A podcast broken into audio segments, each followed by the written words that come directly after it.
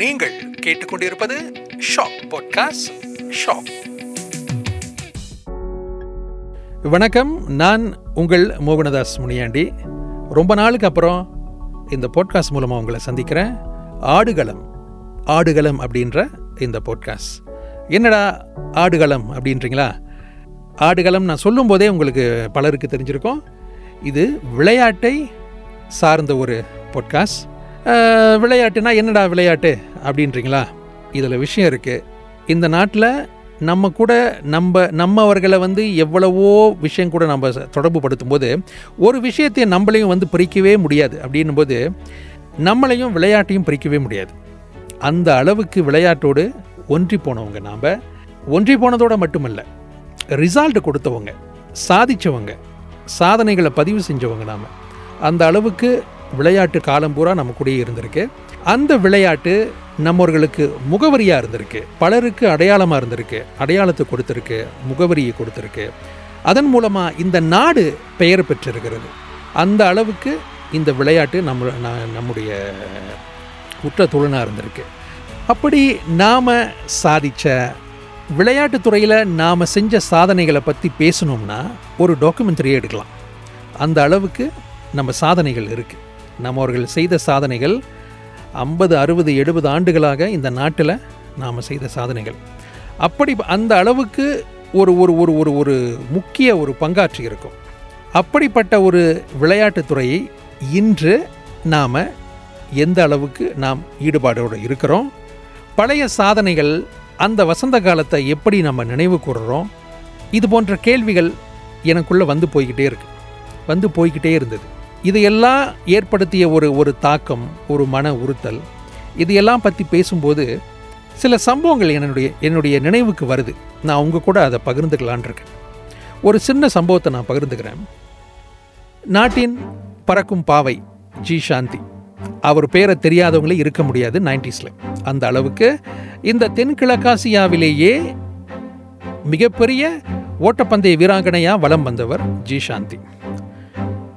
அவருக்கான கிரேஸ் அந்த காலத்தில் சோஷியல் மீடியா இல்லாத காலத்துலேயும் பக்கங்கள் பத்திரிகைகளோட பக்கங்கள் முதல் பக்கங்கள்லேயும் பின்பக்க இந்த விளையாட்டு பக்கங்கள்லேயும் அவர் பரப்பார் அப்படின்னா அவர் எப்பெல்லாம் அவர் நாட்டுக்கு தங்கம் வாங்கி கொடுக்குறாரோ அவர் முதல் பக்கத்தில் பரப்பார் அந்த அளவுக்கு பெருமை சேர்த்தவர் ஜி சாந்தி. ஜி சாந்தி வந்து பெண்களுக்கு ஒரு எடுத்துக்காட்டாக இருந்தவர். எதுக்கு நான் இவ்வளோ சொல்கிறேன் அவரை பற்றி அப்படின்னா அவருடைய சாதனைகள் அப்படி தொண்ணூறாம் கால தொண்ணூறாம் ஆண்டுகளில் வந்து அவர் செய்த சாதனைகள் எப்படி?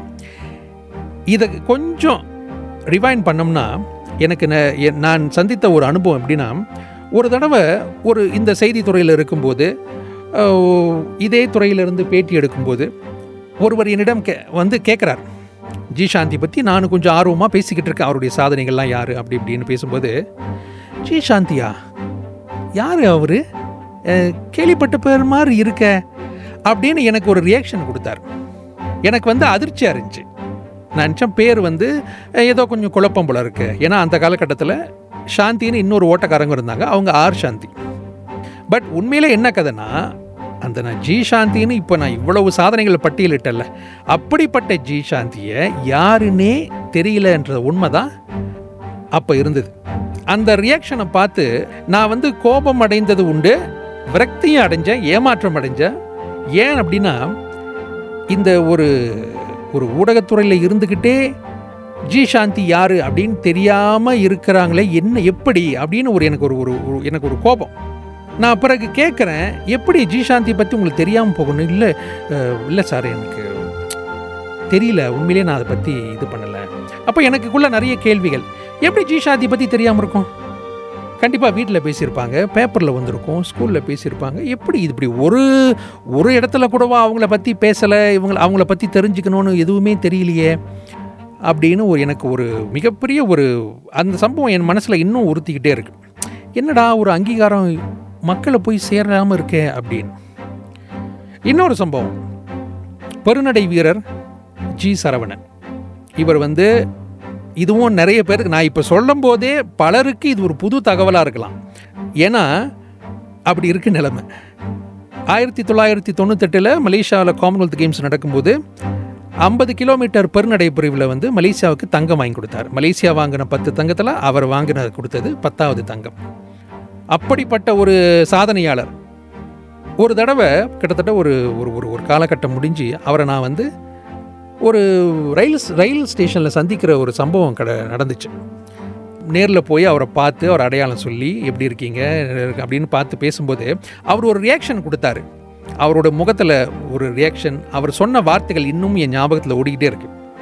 நான் உங்களுக்கு தான் தேங்க்ஸ் சொல்லணும். என்னை எல்லாரும் மறந்துட்டாங்க. நான் யாருன்னே தெரியாது. இப்போ கூட இங்கே நிற்கிறேன் இந்த ஸ்டேஷனில் நிற்கிறேன் யாருக்குமே நான் யாருன்னே தெரியல. நீங்கள் ஒருத்தர் மட்டும் என்னை வந்து பார்த்து பேசி ஓ நீங்கள் தானே சரவணன்? எப்படி இருக்கீங்கன்னு விசாரிக்கிறீங்க பாருங்கள் அதை நினச்சா எனக்கே ஒரு மனசுக்குள்ளே இதாக இருக்குது அதுக்கு நான் உங்களுக்கு நன்றி சொல்கிறேன் அப்படின்னு சொல்லும்போது எனக்கு அவர் அந்த வார்த்தையை சொல்லும்போதே அவர் கூட நான் வெளியே பேசும்போது எனக்கு அந்த ஒரு அவரோட வழி என்னால் உணர முடிஞ்சு. என்னடா இவர்? இப்படி ஒரு வார்த்தை சொல்லிட்டாரு அப்படின்னு. இந்த ரெண்டு சம்பவங்கள் வந்து ஒரு உதாரணமாக நான் எடுத்து உங்களுக்கு நான் சொல்ல விரும்புகிறேன் எப்படி இப்படி ஒரு நிலைமை வந்துச்சு? சரி அந்த காலத்தில் சமூக ஊடகங்கள் இல்லை. டிக்டாக் இல்லை ஃபேஸ்புக் இல்லை அது இல்லை. பட் பத்திரிக்கைகள் இருந்துச்சே. நாம் எல்லாரும் பேசிக்கிட்டது தானே இருந்தோம். தொலைக்காட்சி இருந்துச்சு ரேடியோ இருந்துச்சு. இவர்களோட சாதனைகள் பற்றியெல்லாம் பேசப்பட்டுச்சு. ஆனால் இன்னைக்கு ஒரு இருபது ஆண்டுகள் முப்பது ஆண்டுகள் போன பிறகு ஓ ஆமாவா? ஓ இப்படி ஒருத்தர் இருந்தாரோ? ஆமாம் அவங்களுக்கு தெரியாதா? அப்படின்னு சொல்லும்போது ஒரு விளையாட்டு ஆர்வலர் விளையாட்டை உன்னிப்பாக கவனிச்சுக்கிட்டு இருக்கிற சிறு வயதிலிருந்து விளையாட்டோட தொடர்பு இருக்கிறோம் அப்படின்ற ஒரு மு ஒரு முறையில் எனக்கு வந்து அது ஒரு மிகப்பெரிய ஏமாற்றமாக இருந்துச்சு.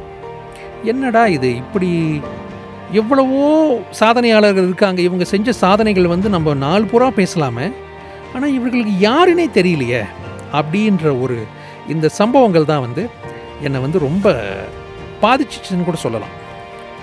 அது கொஞ்சம் ஓவராக இருக்குன்னு நினைக்கலாம். பட் ஒரு விளையாட்டு ஆர்வலன். விளையாட்டுனா ஒரு கிரேஸ் பைத்தியக்காரனாக இருந்த விளையாட்டு மேலே இருந்த ஒரு பைத்தியம். அப்படிப்பட்ட எனக்கு வந்து அது ஒரு ஒரு கண்டிப்பாக ஒரு மன வலியை கொடுத்துச்சு. என்ன இவர்களுக்கு இவங்களை யாருனே தெரியலையே. அவங்கள அப்படி யாருனே தெரியாத பட்சத்தில் அவர்களை பற்றி பேசுவதற்கான வாய்ப்பு கூட என்கிட்ட இல்லாமல் போச்சு.